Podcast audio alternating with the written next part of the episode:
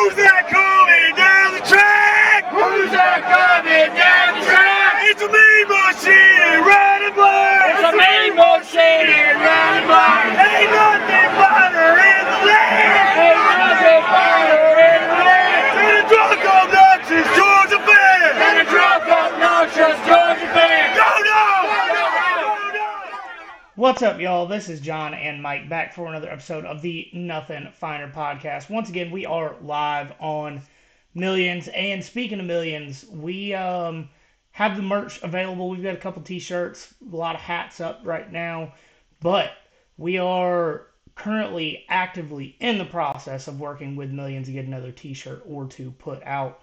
So keep an eye on our social media for that. Um, so, this episode, we are doing the second annual Nuthies, is what we're calling them.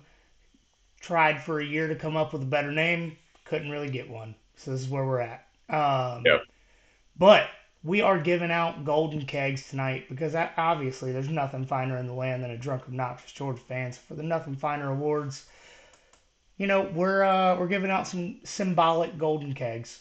That's just how we're gonna do it. Um, and I do want to apologize for episode coming out late. It'd be you guys probably be listening on Wednesday morning. Um, we both had some stuff come up over the last two days, mostly me. I'm being entirely honest. Um, but this was the earliest we've been able to record. So, how was your weekend and what are you drinking? Uh, just drinking water again. Uh, weekend was fucking great. Lions first playoff win in 32 years, man. Let's go. It's been a it's been a great. Uh, outside of Georgia losing one game, it's been a great two years of just football. Well, three years for football for me personally. Uh, uh, got get to host Tampa next week, so I I mean I'm feeling good about that. I mean, if we lose to Baker Mayfield, that's it's gonna be an issue. But beat him earlier this year, so yeah, I, yeah, my teams don't lose to Baker Mayfield. All right. Um, uh, but uh, I mean, outside of that, uh, not much. How, uh, how's it going? Good man. Um, this weekend I went to a friend of mine what played in the uh, Savannah Open professional disc golf tournament. Um, instead of an amateur tournament like most of, all of the ones that he's ever played in, he played in a professional tournament. Mm. Um, it was cold. It was windy. Kind of sucked. I walked with him. I like caddied him, kind of helped him because the first first few shots he threw, it wasn't. It was he was nervous. It was Yeah. not the normal disc he throws. It was not the normal line he throws, and I was like, I had to almost shake him and be like, "Yo, what the hell are you doing?" Like, This isn't who you are. we played this course like two weeks ago, and this is nothing like what you did. Come on now. um, and then I went to ECHL All Star Fan Fest on Sunday. Um, waited in line for hour and a half ish um, to see the Stanley Cup, and then realized that we were another almost two hours of waiting in line away from seeing it. Um, It's a big ask. Yeah. yeah, so we just left. Um, it was supposed to be cool, but it was a two hour line to get player autographs or a three hour line to see the Stanley Cup. Or you could go ice skate. Um, Well, you had to pay for that too, though, didn't you? no, Oh, okay. no. Um, 'Cause, yeah, like- it was just, it was not fun. It was a clusterfuck. hmm Um, but The way like the way I interpreted, because I wanted to go to the fan fest, because I again I'm a I'm a trophy whore and I just want to see all the trophies, um, especially the Stanley Cup, because that's one, that's the one I haven't seen besides the Lombardi Trophy for obvious reasons. But um, I thought you had to pay for like every single thing, like ice No. skating. Okay, so no, okay, it was once all you got so- in, you could see it. Um, okay. I also got pictures of the Kelly Cup, the ECHL MVP award, the NHL MVP award. Oh, the Conn Smythe. Yeah, I got they had like six trophies up there. Um, and the Stanley Cup. So I got pictures of all those. But on Monday, last night, was the actual All-Star game. Um, and imagine what the NFL All-Star game has become, but on ice. no one's really trying to play defense, even the goalies. Yeah. Uh, the final score was 18 to 11. Yeah, they do it like the all the uh, All Stars versus the uh, the host team, correct? Yep. Yeah. Um, so they we- they beat an expansion team in their second year of existence. Yeah, it was close. Seven goal game. Um, yeah, but Savannah won all the skills competitions. They did a uh, fastest skater doing a lap around the ice. Savannah player got that in 12.9 seconds. They did um, hardest slap shot. Savannah player had a 96 mile an hour slap shot. Golly. Yeah. Um, they did most accurate, and it's they put a target in each corner of the goal, Mhm. and the person had 30 seconds to hit all of them, but whoever hit it fastest won. Uh, Savannah player hit all four targets in 3.7 seconds. Damn. Um, yeah. Okay.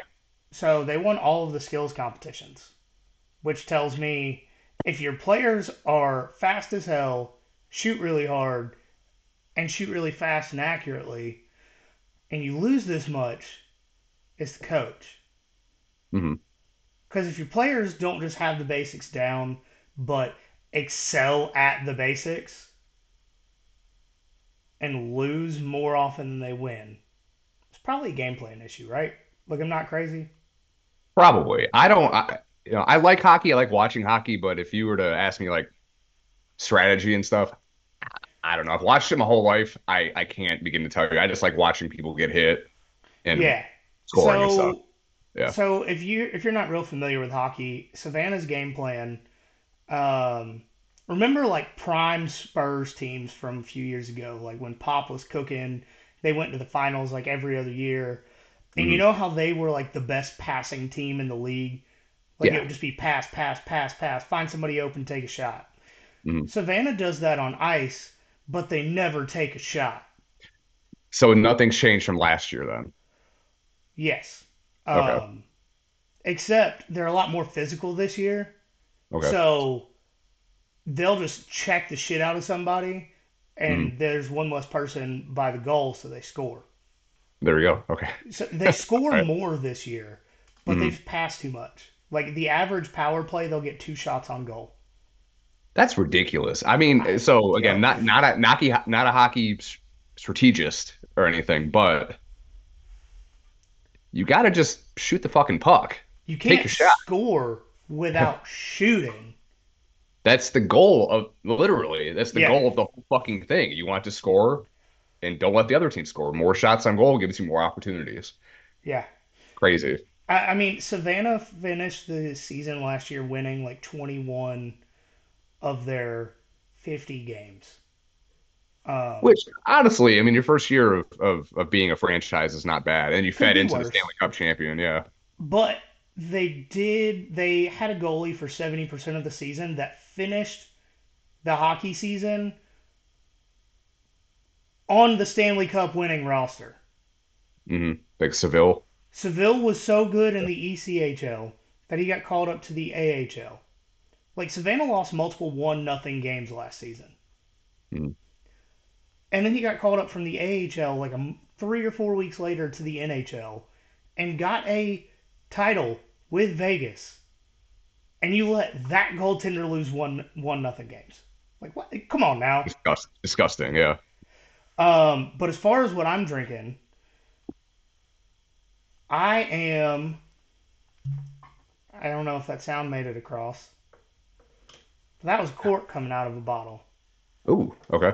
So I am back. I'm starting with some low proof stuff. Just got some regular Buffalo Trace. Um, Nice. but after physical therapy had me at tears at 8 a.m. today, um, I deserve something for myself. I agree.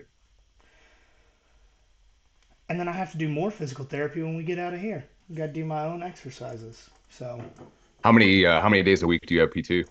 Twice, twice a week. Okay. And I got to do stuff at home every day. So Tuesday, Thursday. Um, Tuesday, Friday. Oh, I okay. don't work Fridays, so I try to schedule as much for Friday as I can. Yeah. Yeah, it's my off day, so I try to give myself no free time. Naturally, yeah, yeah. Yeah. Um. So we're gonna go. Actually, before we get into the awards, I you know we pissed a lot of people off last week um, with our with our um, Mike Bobo thing, and you know I just I have a message that I feel like I need to uh, to send out about that. Um, so here it goes. I just want to say from the bottom of my heart, I'd like to take this chance to apologize to absolutely nobody. The double champ does what the fuck he wants. And if Mike didn't hear that, um, you'll hear it tomorrow. It was a soundbite. Um, Is it? Does it have something to say? Something to do with saying "fuck you"? pretty much. Yeah, pretty much. You'll hear it tomorrow. Okay, Um, cool, cool. But yeah, if you don't like the fact that, you know, by every quantitative piece of evidence that you can find, Mike Bobo was a better offensive coordinator than Todd Monken was last year. Mhm. Turn, eh, donate your Georgia stuff to somebody that actually likes the team. Right. I'm just gonna say it, because you obviously just want to find something to complain about. On a team that has very, very little to complain about, pretty consistently. Right. Yeah. Right. Yeah. Like, and we talked about it last week. Was the game plan in the SEC championship game good? No. No. I'm not even going to try and say it was an okay game plan. It wasn't good. There, there's, there's no two ways around that. Mhm. But to say that someone is not good at what they do when they missed one out of 14 times, um, if if a uh, if a major league baseball player went 13 to 14, it, one season and in the Hall of Fame. Yeah. Right. Um, Over like a month. Like this is an entire season. Like that's yeah. if if Tiger Woods hit 13 of 14 50 foot putts, he it- like everyone would go nuts. It would be all over the place. Mhm. So having one miss out of 14 games, suck it up, guys. Yeah. And it wasn't even like they got blown out. It was again a three point game. It wasn't all the offense. We we we we've talked about that a ton, but stop hating Mike Bobo like that. Yeah, this we're finally over the god dang it Bobo comments. Like, Yeah. come on now. Yeah, we're we're we're way past that at this point. Yeah, we we realistically that those are a decade old. Come on now. Mm-hmm. Like we we st- again we we started the season wanting Bobo to have like you know a, like a toss sweep or like I formation up the middle just to get it out of the system and just piss off all the people that were already gonna be mad about it. But He Yeah, ended we're- the season with those against Yeah. Florida State and scoring points off of them. So Mhm. it's amazing what happens when you uh you have better players too. wild, yeah. wild. Mhm. Um, so we are going to go ahead and get into the second annual Nothing Finer Awards here tonight. Um, we're going to start with Offensive Freshman of the Year. And so, just like last year, I had a nominee, Mike had a nominee, and then we came together and talked about it and uh, decided on a winner between the two of us. So, for my nominee, I have Lawson Luckie. And yeah, you can look at the stats. And um, he didn't have a ton of stats. I think he had two or three catches on the season, one touchdown. But a true freshman stepped up when Oscar Delp was asked to fill, fill Brock Bowers' shoes. He was still a few sizes too small, but we'll, he's working on it. Yep. Trying to grow them feet. Um, but Lawson Luckie was called in to Oscar Delp's role of, hey, you facilitate the run game. Whether it's blocking in line, blocking out of the slot, blocking out wide, your job for the next three to four weeks is to just block the hell out of anybody in your way. And he did that at a level that you don't expect out of a true freshman. Like Right. Brock Bowers did not block at that level as a true freshman. And I feel like that can't be said enough. Um, so yeah, I mean, he, he was asked to step up into a position that most people wouldn't be ready for. He did really well at it, and you know he was rewarded at the end of the season with his first touchdown.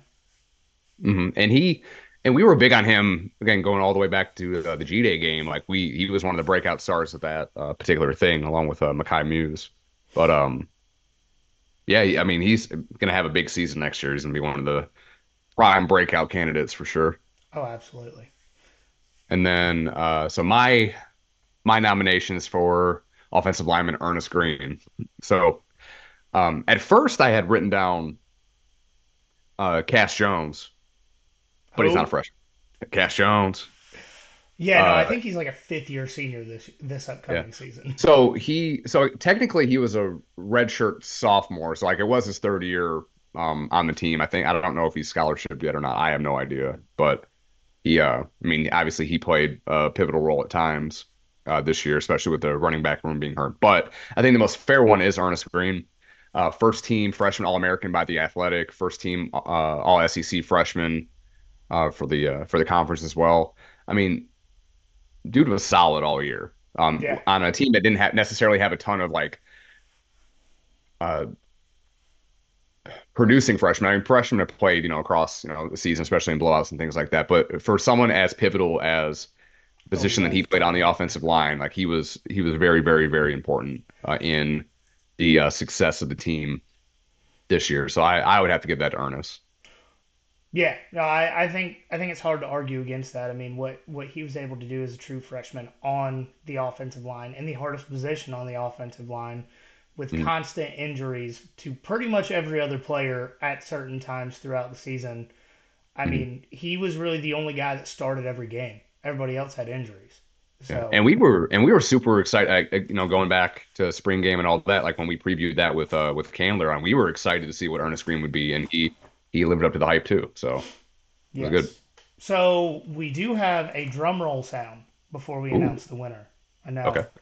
Put in some work today. So. Oh damn.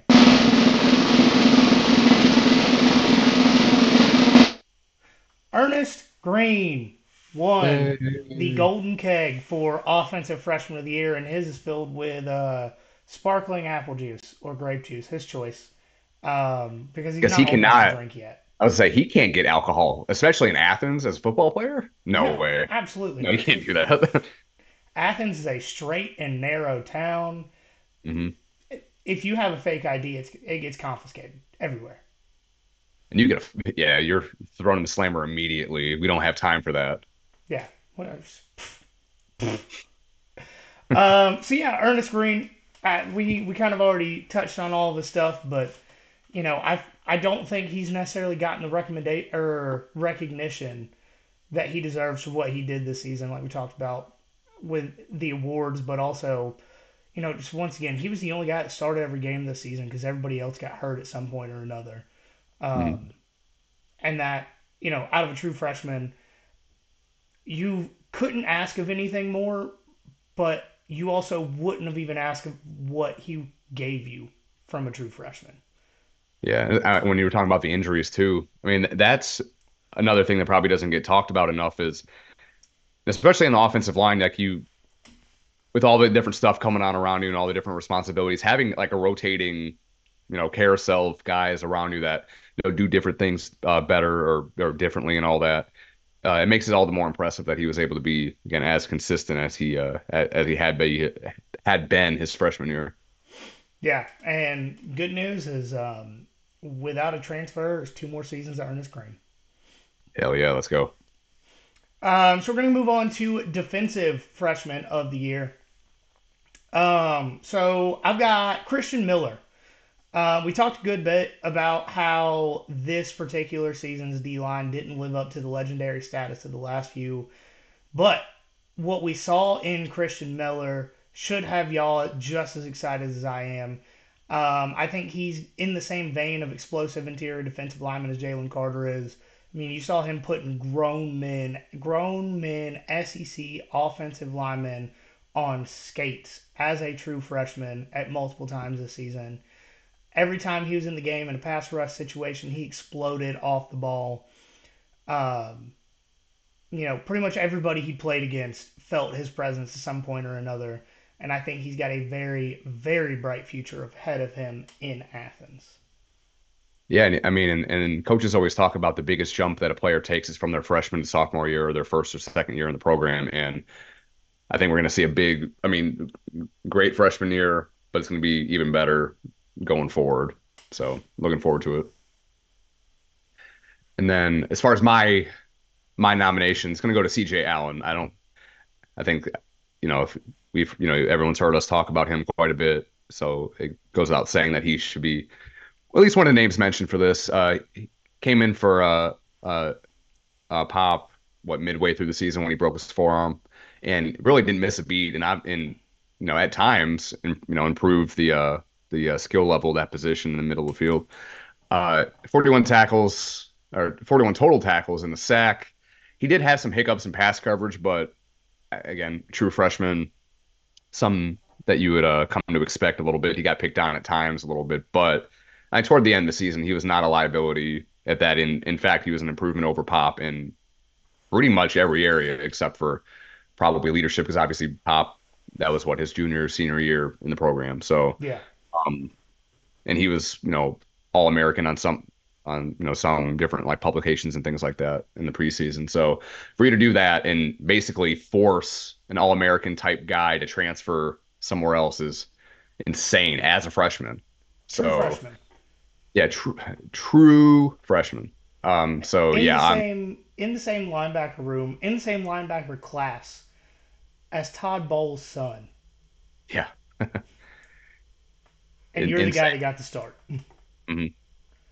Well, they they don't. Okay, so we talk about nepotism at uh at UGA with all the different uh coaches' kids and things like that. But again, Todd Bowles over there doing his thing in Tampa. Jackson Jackson Muschamp had to wait to get into the game in the Orange Bowl until like the very end. So whoever the best player is, you're gonna play. Yeah. Um, I wonder if the Buccaneers avoid taking any Georgia players because Troy Bowles didn't play this season. Show them. Would you want to go to Tampa though? Uh, Uh, you're probably not going to like this. I because of the weather and the city itself, I'd rather go to Tampa than most NFL te- teams and cities. They would be like my third Florida team that I'd want to go to. It's too close to Orlando. I, I would rather go to Jacksonville before Tampa. Then Miami would obviously be number one, but Oh, not for me. I've been to all three cities a decent amount of times. I prefer Tampa. Tampa has better strip clubs than both of the others, and you don't have to spend two thousand dollars just for a drink in a Tampa Hmm. strip club. but it's too, my my only problem with it is it's too close to Orlando. I just again I four we we we've talked about it in our You're uh, an hour and a half away. You have no reason to leave Tampa. I don't It's, know. Not, it's not like the team drives to Orlando to fly out. Like they No, fly they- out no. of Tampa. no no, but Orlando's a hellhole. But again, they don't have the team, so you know you're right. You're right. Um, I don't know. It's just it's Tampa. I don't know. It's just it seems like a very fair weather sports city. Which again, if you're a professional, that should be great because nobody gives a shit unless you're Mike Alstott. Um, yeah, that's oddly the second time I've heard his name mentioned in the last two days. he's the, when you think about the Tampa Bay Bucks, it's it's it's it's Mike Alstott, a big Cliff, and then maybe Tom Brady or like what Rondé Barber or someone like that. I don't know. Uh, the guy I was talking to yesterday, I was talking to somebody at the All Star game that runs like a traveling sports booth for part of the year. And he Mhm. was like, "Oh yeah, like six months ago, I sat down and had like a thirty minute conversation with Mike Alstott. He bu- signed a bunch of stuff for us to sell." Hell yeah, there you go. It's like, what? He's the only fullback most most people can name. Um, I got two more for you. Cory Schlesinger. Nope. Oh.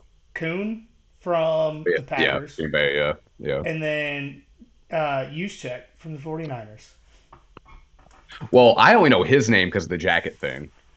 Oh, I've known his name for a long time because, fun fact, if you're in a uh, fantasy league and the 49ers are playing a team with a good run defense, pick Mm. up just just get the waiver on Juszczyk for the week because he gets a lot of fullback slants. No, They play Okay. teams with good with good run defenses. Just just throwing it out there. Interesting. Okay. All right. I can't Uh, spell it. I'll take your word for it. Hey, just Kyle J Polish spelling, and you'll it'll pull up. Best Polish Polish players in the NFL. It's just him. Oh, so winner of Defensive Freshman of the Year.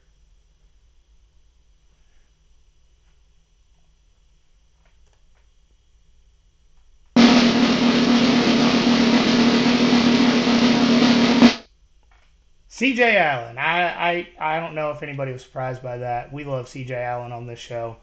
Um, both as a person and as a player, I think he's going to do great things moving forward. And just like we talked about with Ernest Green, two more years. Two more years. Two more years. Yeah. Um, offensive player of the year, and this is anybody, everybody is open for this award. Um, I've got Sedrick Van Pran, probably not a top five name most people would think about in this situation, but I I think it's a real easy argument. He's one of the one of, if not the best center in all of college football this past season. Um, didn't have to come back this year. He was already looked at as a first center taken in the draft last year. Came back, um, and he just got better between his uh, junior and senior years. Um, PFF grade, so take that for what it's worth. Uh, Sure. 78.2, top rated center in college football this year, according to Pro Football Focus. He, pa- he played 868 snaps this season. Damn. Zero sacks allowed, zero quarterback hits allowed, zero for tackles for loss allowed. And, you know, he was out for, I think, one whole game, maybe a half here and a half there. But he he was the leader on the offensive line. He was the glue that held it together. Whether you had um, Ernest Green, Dylan Fairchild, him, and whoever it was on the right, because that was you know getting rotated quite a bit with the injuries of Tate Ratledge and Amarius Mims. He was the guy holding it together, pointing out all the different blitzes and coverages and everything that they had to do. I think that Sedrick Van Pran is probably going to be one of the guys that Jordan misses the most coming into next year and won't get talked about near enough. Um, if I could do a future on where uh, SVP will go, it's got to be Philly with uh, Jason Kelce retiring. It's got to be. Oh, late first round pick. Could oh. could be, could be. They love, as we know. They love Georgia players, but Yeah. also, is Sedrick Van Pran going to be there at the end of the second round? Uh, Centers have started Maybe. getting taken higher and higher. Yeah, there's occasionally. Yeah, that's a good point. They might have to. I mean, well, no. Everybody, So everybody watched the Rose Bowl. They're like, dude, we need somebody that snaps the ball correctly. you know what's really an underrated important thing is being able to get the ball from To the the center to the quarterback. Very underrated. It's not talked Yeah. about enough. Yeah. Um, yeah, okay, but yeah, if I could do a future on him going to Philly, I would do that right now. Whatever the odds are, do it. Um, all right, but my uh, offensive player of the year, we talk about him a lot this year, obviously, because he plays the most important position on the team. That's quarterback Carson Beck. Uh, in his junior season, first year starting, numbers again, he was just shy under 4,000 yards passing, 3,941, 72.4% completion percentage uh, 10 yards per pass attempt, 24 touchdowns, six picks. And again, most of those picks weren't really his fault. There were a lot of deflections and stuff like that. He made like one or two really bad throws um, that ended up getting picked off. But arguably the best individual year um, at quarterback in Georgia history, and that includes Stetson Bennett in 2022. Uh, we talked about that in the last episode. You brought up all the stats and did the side by side when uh, when we talked about Bobo as well. But um, at worst, he led the second best offense in uh, team history, and again, I think we would probably say it's probably the best, or at least a very, very good argument that it's the best Yeah. offense. we've ever. One A, one B. Yeah, yeah, it's hard to pick, but uh, yeah, mine would go to Carson for uh, offensive player of the year. Yeah, and I mean Carson ran off a guy that's going to start for another SEC school. Like, and B play really fucking well. yeah, A really, a really good quarterback. I was, yeah, yeah. we will miss Brock Vandagriff. We will not talk trash about him whatsoever. Even Kentucky week. Wait, Georgia doesn't play Kentucky this year. No, they do. They do. They're, oh I think no, the SEC game. Kentucky's the permanent rival. Mm. The one they talked about being one of the permanent. Oh, did they? They yeah, it uh, was Florida, Auburn, Kentucky. Oh, okay. I forget. Yeah, they uh they that's their first SEC game, I believe, is against Kentucky, or is at Kentucky their first road game. I, I gotta look it up. I know it's it's- early because normally that game is one of the last SEC games, and it's like super early this year. Georgia, Florida, Auburn, Kentucky. So Georgia will play Kentucky for the rest of Brock Vandagriff's career. Right on. Mm, All right. So the winner is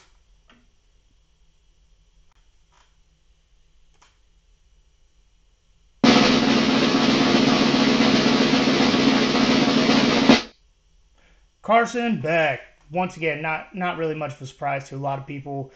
I just wanted to shine some light on Sedrick Van Pran because I do think he was a hell of a player this year and he will be missed.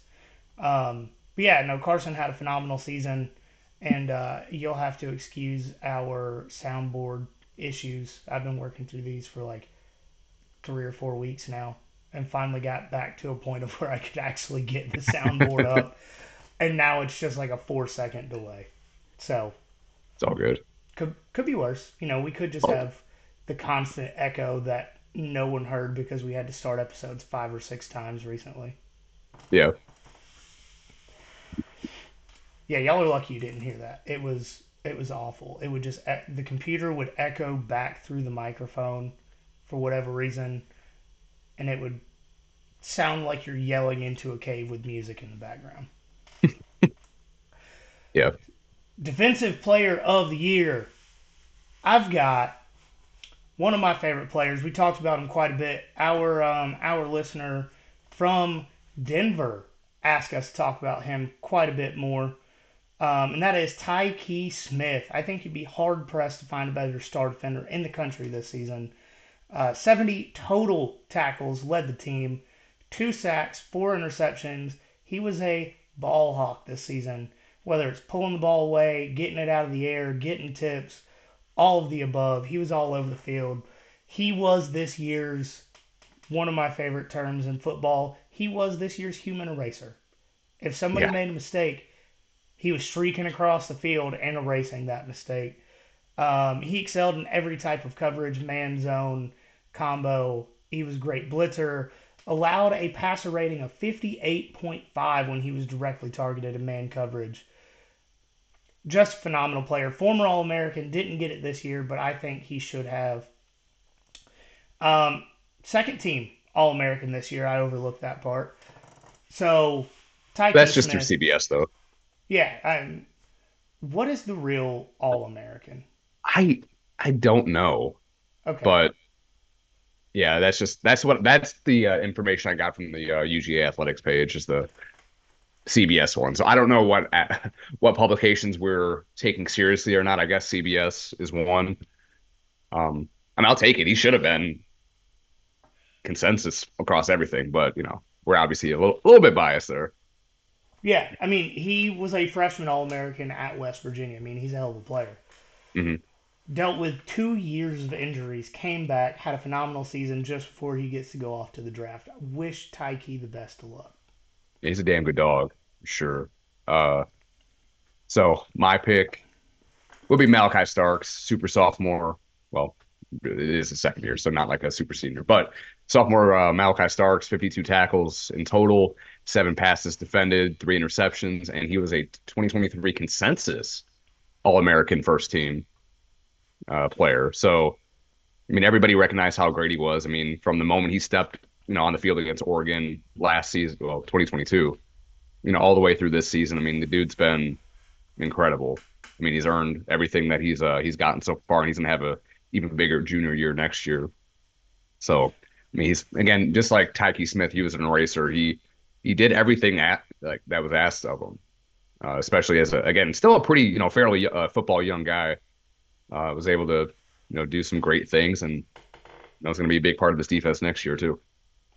Yeah, uh, we got at least one more year in Malaki, and I don't know any Georgia fan that's upset about that, which is surprising because they like to be upset about everything.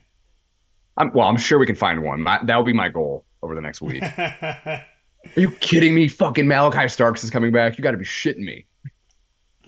Fuck. I bet if we look hard enough, we can find somebody. Yeah.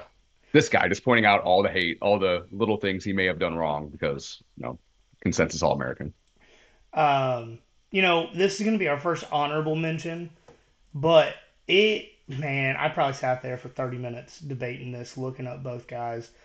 Smael Mondon. It, Yeah, that was my other one. really like Tyke edged him out just because Tyke's going to the draft this year, if I'm being entirely honest. That's how Mhm. close it was between the two guys for me. I think Smael's a hell of a player. I, you know, at this point, he can't break out. He can't. Like, if this was a ranking of guys that excelled in their position this season, he's third at worst. Mhm. Um, so just want to give him a shout out because he did. I think he both or missed our both of our cuts by just like a hair. Yeah, he was he was the guy I was going to put before uh before I settled on Malaki. Which I say settle, it's not like yeah, didn't settle on any of that. it's not they like all- you're settling on a Geo Metro because you don't have any money. It's like, Right. yeah. Exactly. Yeah. All right. So for the 2023 Defensive Player of the Year.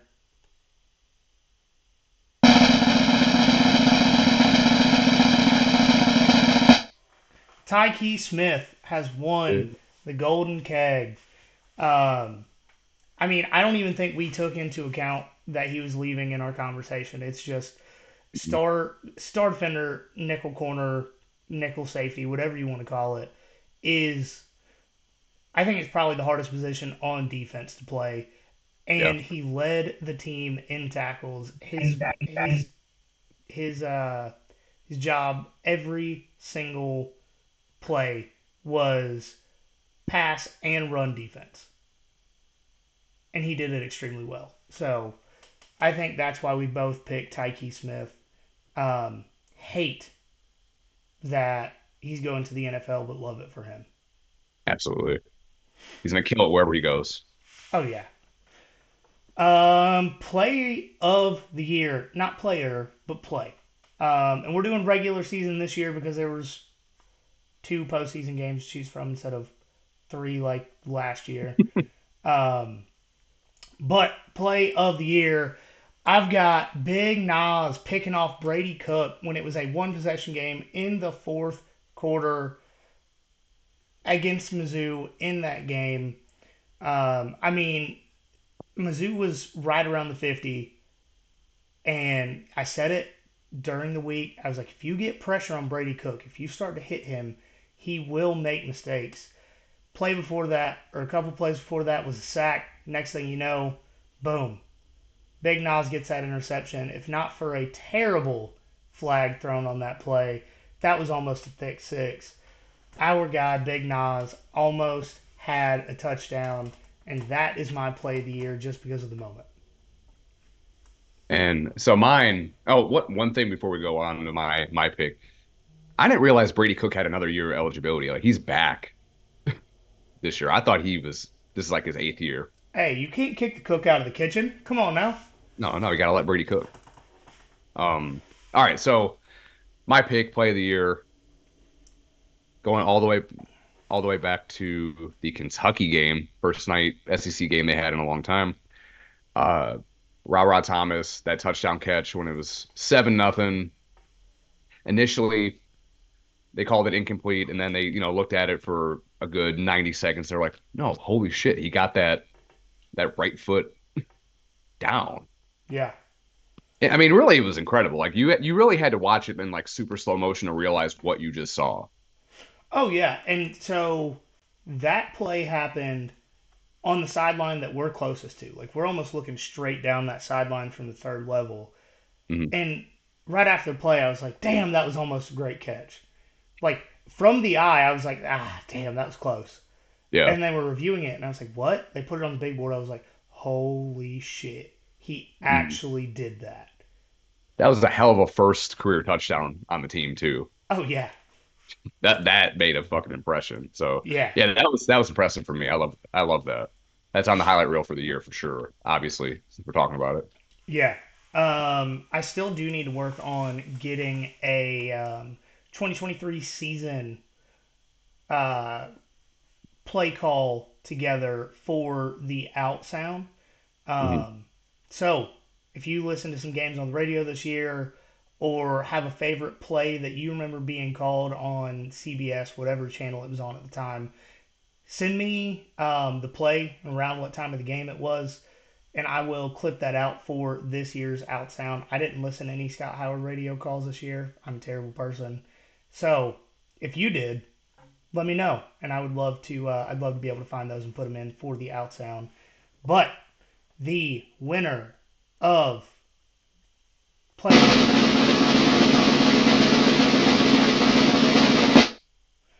that goes to Big Nas and Nazir Stackhouse picking off Brady Cook. I think it just came down to the moment. Close game in the fourth quarter, Mizzou driving the ball, and uh, big time players make big time plays. Big Nas coming back this season. Real excited about that with what the defensive line's capable of looking like next year. Um, that was just an awesome play. Really, I mean, once again, play of the play of the regular season came down to the Mizzou game. Yeah, absolutely. The most most important home game of the year. last year it was uh, Malaki Starks running down the running back right before he went into the end zone, holding him to three points. This year it's uh, Big Nas with that interception. The almost thick six. The stadium would have exploded if that would have happened. I, I that's a moment that we missed out on. It, it already exploded when he got down to like the two, Yeah. but Ugh.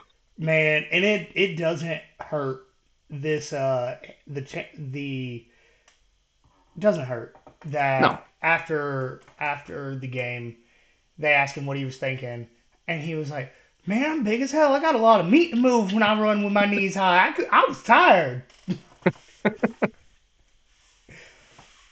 Big guys everywhere love you big nas. Mhm. breakout player of the year and this is a guy that this isn't freshman.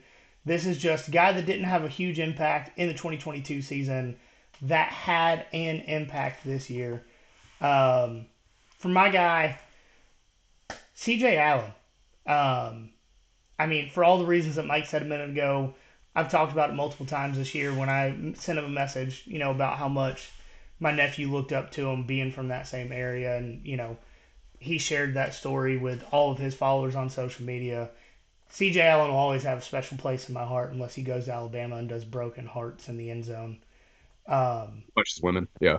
yeah, yeah, punches women, does broken hearts in the end zone, all that kind of stuff. But there's no way he's going to do that. He was No. raised right. Um, CJ Allen is my breakout player of the year. It's tough to argue it, but I'm gonna give it give it a try. So my uh my candidate or my nominee is Dylan Bell. I I talked about him right before the season started as like breakout candidates, and he must have heard what I said. It took him a little bit to get to that point. Uh, he was used all over the place. and I'll get to that in a second, but um, he did it. He was a breakout guy. Uh, for me, 29 catches as a wide receiver, 355 yards, two touchdowns. Um, as a running back, 25 carries, 157 yards, six, about six and a half yards per carry, and a touchdown. And then as a pass thrower, one of one, or quarterback, one of one, touchdown for 18 yards against Tennessee, and then just the you know a little sprinkle on top, seven kickoff returns for 160 yards, including a 39 yard return that he had. Um, and we were talking about it before we got got on.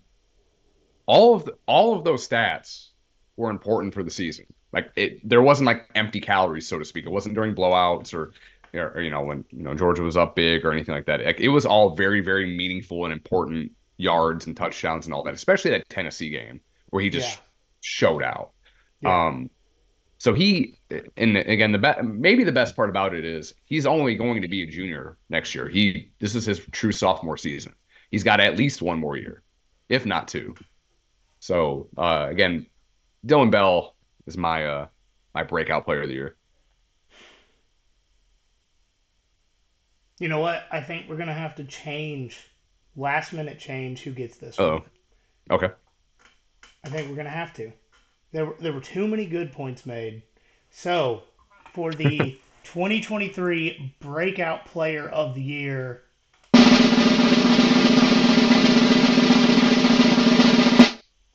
Dylan Bell. Um, we were, I'm gonna be honest, we were initially going to go CJ Allen just because of the impact he had on the defense. But as we were talking, I just kept remembering, you know, those games where both Brock and Ladd were out, and who was the one guy that Carson could always turn to, made miraculous catches time in, time out, ran the ball when everybody else was injured, did kick returns when everybody else was injured. He was Dylan Bell this year is what you know, he's a light version of what Christian McCaffrey was at Stanford. It was like, Mm. oh, Yeah. you need somebody? Put me in, coach. I got you. Don't worry about it. Mhm. And um, I mean, with all the injuries this year, you had to have a guy like that. Yeah, Like, wh- absolutely. Where would Georgia be without Dylan Bell this year? Might have had two or three losses. You never know. Yeah, uh, like that Mizzou game, big difference. Yeah, absolutely. Tennessee game, I think Georgia still beats Tennessee, but It it would've been have been a lot though. closer. Yeah. hmm So, you know, last minute change there, but Dylan Bell was the 2023 season breakout player of the year. And Mike has a special award that he wants to give out. Only one nominee. Um, I think But- I think it's the only person that can get this award. mm, All right, so yeah, yeah, you're right. uh, clown coach of the year. All right. Uh, And we're not talking about the Clown College's football team. no, they would have probably beat you know better teams, but uh, Ryan Day is our winner for that. Mr. Bourne on third base just keeps taking L's. Uh, just to kind of go back through the year, just to things, just for a very punchable face, a very hateable person. Uh, remember going back, the biggest win for the longest time when Ohio State was the uh, the number one team in the college football playoff was their win over Notre Dame. And if uh, if you forgot, they ended up winning on a uh, you know a goal line run that they had at the very end. Notre Dame forgot to you know they needed 11 guys out there. They ran 12. I'm sorry, ran 10 out there like twice. Uh, and what's so- funny is Notre Dame stopped Ohio State with 10 guys on the field the first Yeah. time. mhm. And yeah, so couldn't do it. Couldn't do it the second time. And uh, remember afterward, he was saying, "Oh, we're a tough team. Rod Broadbeal from Ohio." And I can't believe Lou Holtz. Like he just calling out an 86 year old man that you know sounds just the same as like Lee Corso. Corso. Um, so that actually made him hateable. It makes Lou Holtz somewhat likable, which is very very hard to do. Uh, lost to Michigan for the third year in a row, of course. And uh, two of those years that he lost to Michigan in a row, he had C.J. fucking Stroud, which again we talked about, probably the uh, NFL Rookie of the Year, at least very close to it, future NFL MVP. Uh, you know, just doing big things with Houston. Uh, couldn't do that with like uh, literally close to an All-Pro quarterback. Yeah. In with with like Emeka Egbuka and and and uh and, and Marvin Harrison Jr. and just these like really really good you know skill players. Uh, couldn't beat and Michigan. guy that sat out? Jaxon Smith-Njigba. Yeah. Yep. Exactly. Another first round wide receiver. Yeah. It, just silly. Uh, and Chris Olave too. Like there was a Garrett Wilson, all of them. Um, couldn't beat Michigan with those guys, and then finally lost to Mizzou in the Cotton Bowl because it's something uh, something scary about teams at the Black M, as we talked about before. Um, and really, what got me thinking about this and just talking about it in general was just all the all the stuff that I've seen from Ohio State fans, media, things like that about propping this team up for next year. Uh, you know, saying like, "Oh, this is you know, the team's stacked with all the transfer guys," and yeah, they got some they got some transfer portal additions. Uh, Quinshon Judkins being one. Uh, you know, Will Howard from Kansas State. But if you couldn't win with C.J. Stroud, you're not going to win with Will Howard. I'm sorry, I I don't see it. Yeah, I you know, I also just want to throw out that according to two four seven, they're projecting or uh, Ohio State to win the Big Ten next year. Of course they are. Well, Harbaugh's probably gone. It sounds like he's going to the Chargers, which I I floated out there before. But also I floated that out there as a destination for Ryan Day. So So here's the problem with Ohio State winning the Big Ten next year. Um, there's this team. Oregon. There's this team. uh, named Oregon. That's got Dan Lanning. Um, now they have Dillon Gabriel, top five transfer class, out of a team that would have beat Ohio State by 14 points this year. Mhm. So, like, yeah, is Ohio State going to be good? Sure. Are they going to make 12 team playoff? Possibly. It's Maybe. Possible. Maybe the Uh, four, the fourth best Big Ten team out. Yeah, I, Maybe. yeah. Um, but to go from, I mean, hell, Urban didn't didn't even build that team. No, no. It's it's selling. They've sold a finished house three times, and still can't find a way to turn the lights on. Mm. That might be my favorite analogy I've come up with on here. That's a good one. Yeah. No. Yeah. I get that. Yeah, that was. Damn, I impressed myself a little bit. That was profound. Holy shit.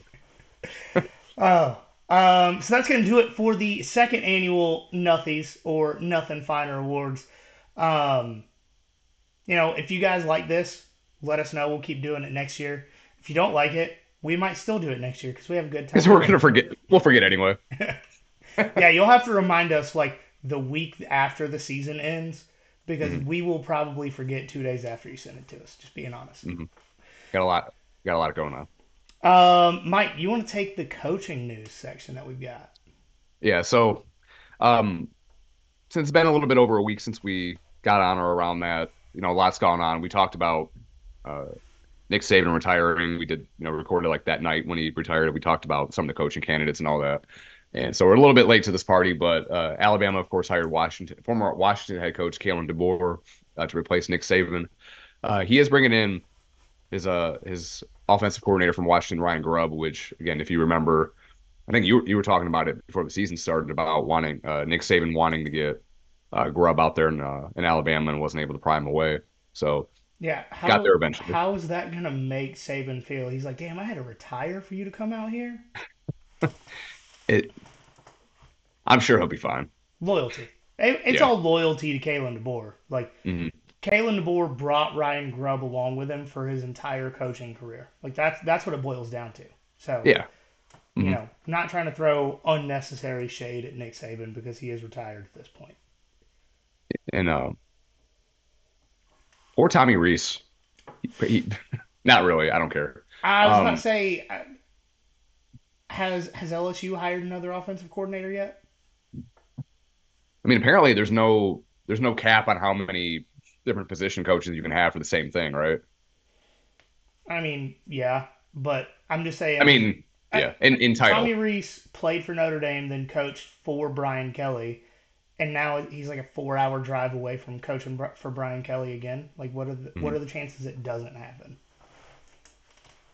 Maybe he goes to be an analyst if if nothing else. He's Florida's next offensive coordinator. Oh, nothing would make me happier. That One would be step down. Um, but then uh, so DeBoer also is uh, in the process. I don't know if it's official yet, but in the process of hiring former South Alabama head coach Kane Wommack. It's got to be Kane to be his defensive coordinator. Um, And this is the same South Alabama team that beat Oklahoma State this Mm-hmm. season. Like held Oklahoma State to I believe 13 points. So they like legit. South Alabama head coach isn't isn't something to scoff at with how they played this year. Um, counterpoint. Um, I think it was in the bowl game, so you know you can take, you know, with that, uh, take that with a grain of salt. But I think South Alabama gave up like 52 points to te- to uh to Texas State, I believe. Texas State was like a top five scoring offense in the country. Counter counterpoint. Yeah. Um, so I mean, there's that. I mean, I thought he. I mean, they they played well. They almost beat uh, Tulane before the uh before Tulane played Ole Miss too. So I mean, it's, it's a solid hire, uh, at least you know coordinator wise and all that. But this overall, because we haven't again we haven't really we haven't been on since the uh all that happened. What's uh what do you grade this hire? How successful do you think Alabama's going to be with uh, DeBoer? I think it's going to depend a lot on what they're able to do in the transfer portal and how many young guys are able to develop this offseason. Because Alabama has had compound interest on their success since 2008, right? Like they were better every year up until the 2021 season. It was the first year that they really kind of regressed. Yeah. So they've always just kind of been like, hey, you see how good we are? We can make you that good and better. But, I mean, they've had a lot of guys enter the transfer portal since Saban retired. Their best returning secondary player is entertaining the portal. Um, I just, if Kalen DeBoer is able to scheme a 10 win season next year, which is going to be difficult. I mean, Mhm. they're playing all of the good teams next year. Yeah. But if he's able to scheme a 10 win season next year, he'll be able to just build on that success. But Mhm. if Alabama misses a 12 team playoff next year, Ooh, ooh, ooh, ooh.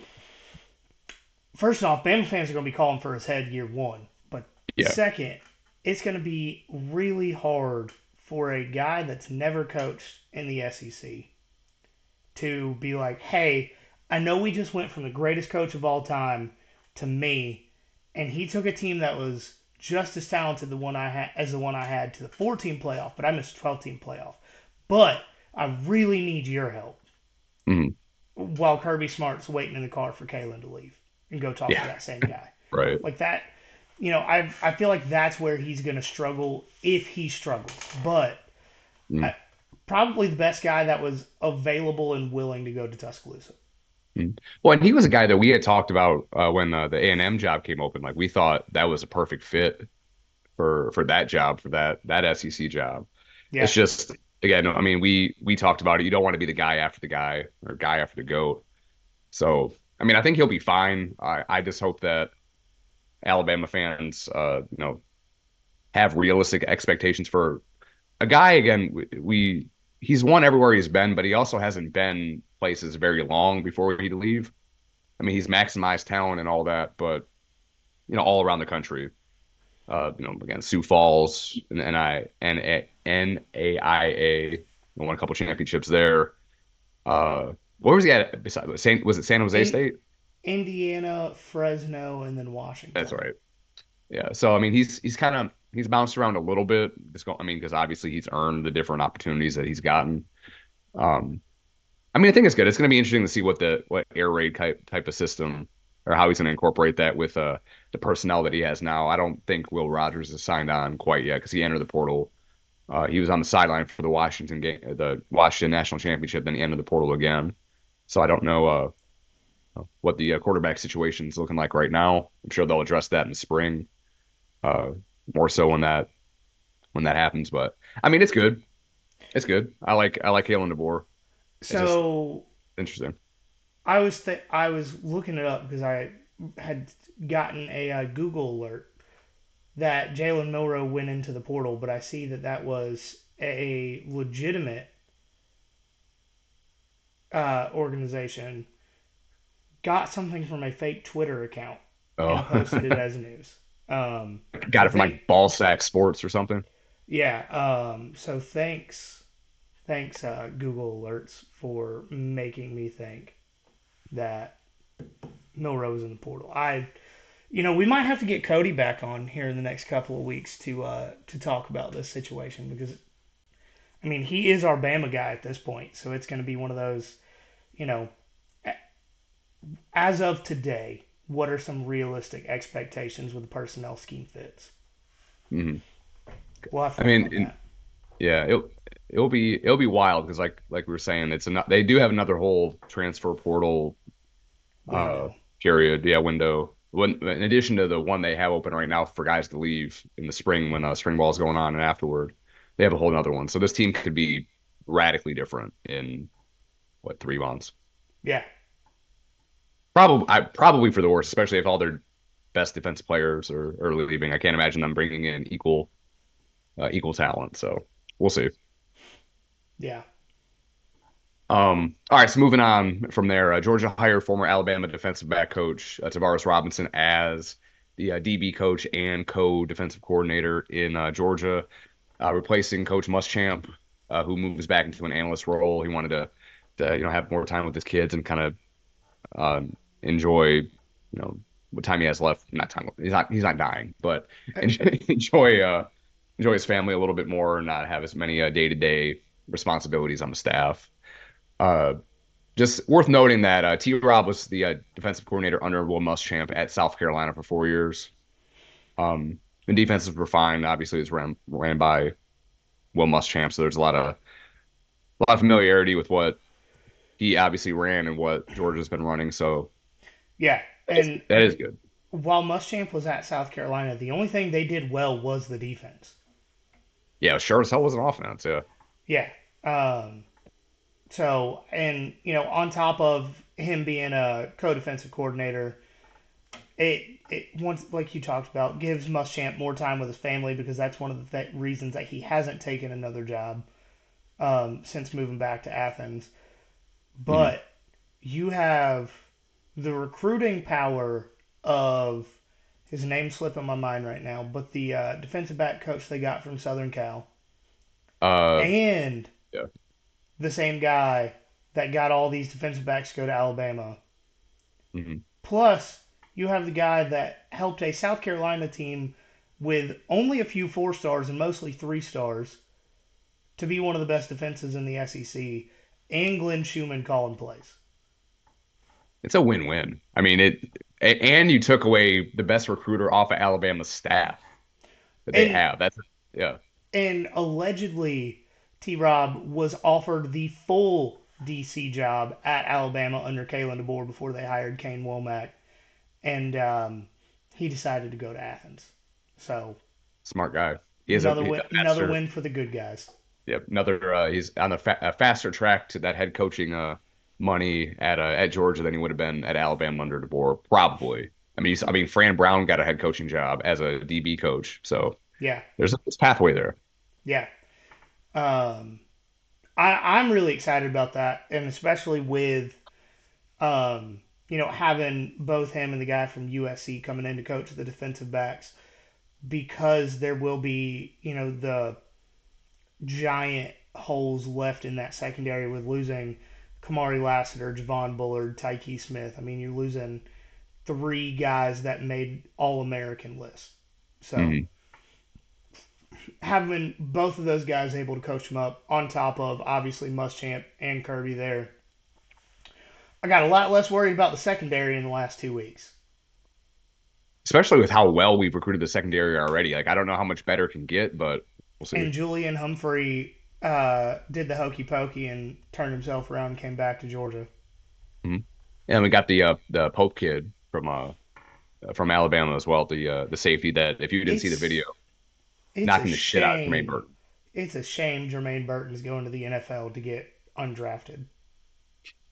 No, he'll he'll get drafted by the Falcons for sure. Oh, if he gets drafted by the Falcons, he'll be the only guy they pass to, not the guy they took in the first round. Any of the first round picks they took, right? I if you're a Falcons fan, I want to apologize, but uh, Arthur Blank did it to himself by trying to be the head coach and owner at the same time, Mhm. and that just we'll leave it there because I could go on a whole rant for that. I have personal, I, I'm not gonna say personal issues, but I've met Arthur Blank and uh, and just got a real slimy, greasy feeling. It's the mustache. Nope, nope. It was it was just the way he conducted himself. Not a fan. Hmm, okay. Uh, and then one uh, one other note uh, from the uh, coaching carousel a little bit here, because again we don't have Jim Harbaugh news quite yet, but I'm sure that's going to come as soon as we post this. But um, so with uh, Kalen DeBoer leaving Washington, they took. Sorry. Um, with uh, with DeBoer leaving, Washington hired uh, Arizona coach Jedd Fisch as their head coach, which again we were both like super high on Arizona the last uh, in the second half of the season. I I, uh, I want to renounce my dibs on Arizona as my my bandwagon team uh, because uh, Fisch is more than likely uh, bringing uh, Noah Fifita with him. I would assume nothing's concrete yet, but I, to s- I read earlier that depending on who Arizona hires as head coach, no Arizona players are planning on following Fisch to Washington. Uh, okay, so I dibs.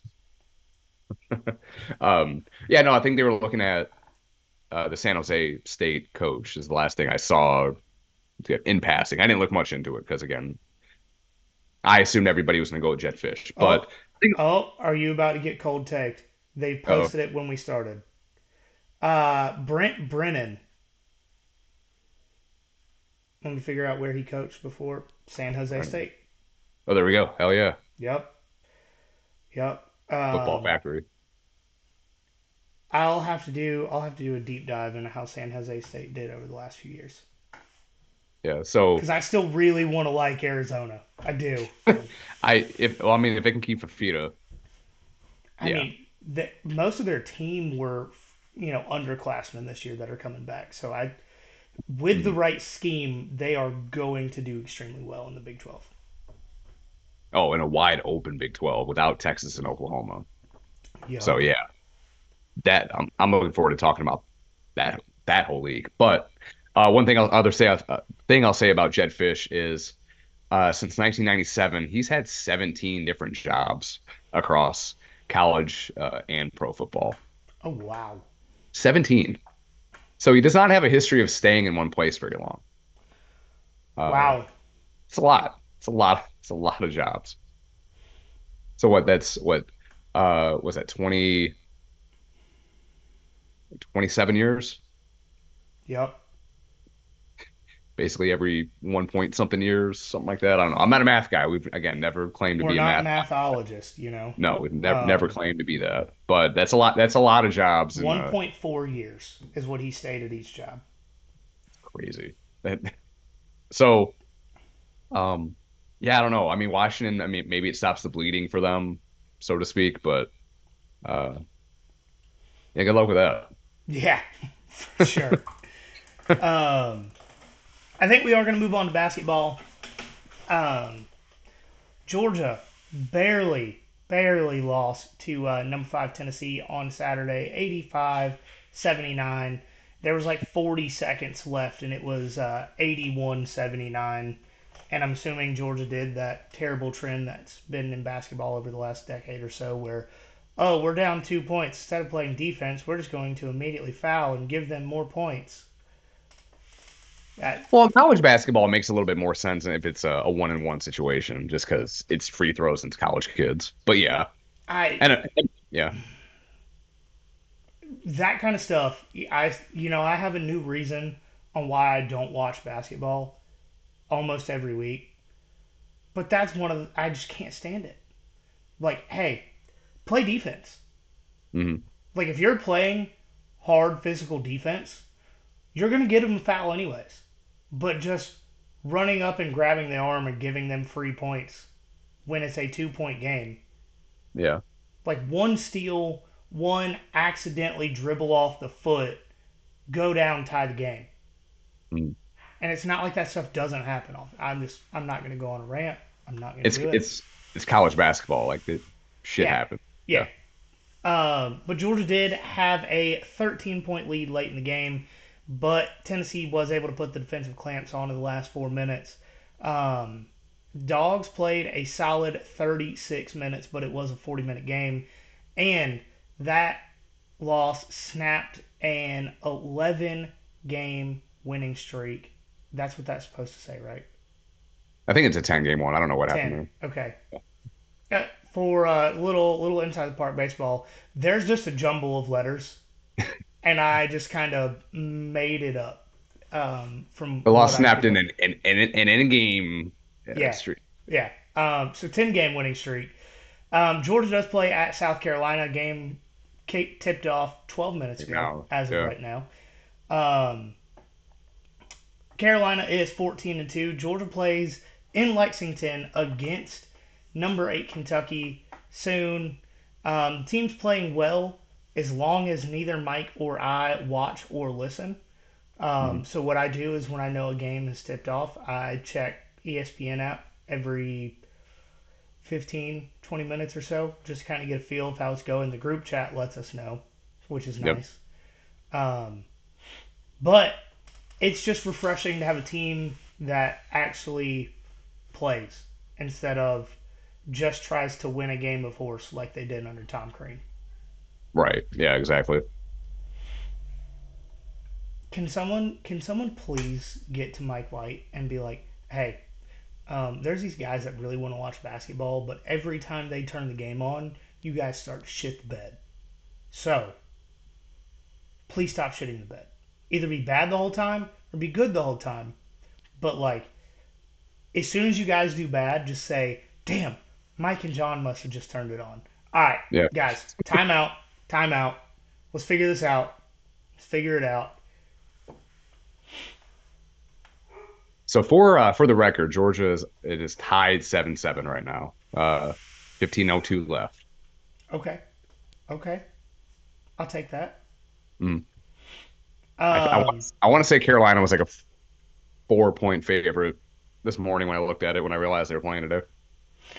yeah, I looked at it right before we got on, and I was like, oh, I'll remember to uh, not watch that game. Noted. I'll watch it uh, on replay if they win. But that's going to do it for us tonight, guys. As always, um, remember there. Follow our social media at nothing.finder.pod on Twitter, at finderpod on, or nope, other way around, at nothing.finder.pod on Instagram, at finderpod on Twitter, Facebook and YouTube. Just search us there. Um, don't vote. forget to vote for us on Connect Savannah. The uh, nomination period is coming to an end here shortly, and then you can vote, and the votes count, but the nominations also count. So please don't forget to do that. Help us out.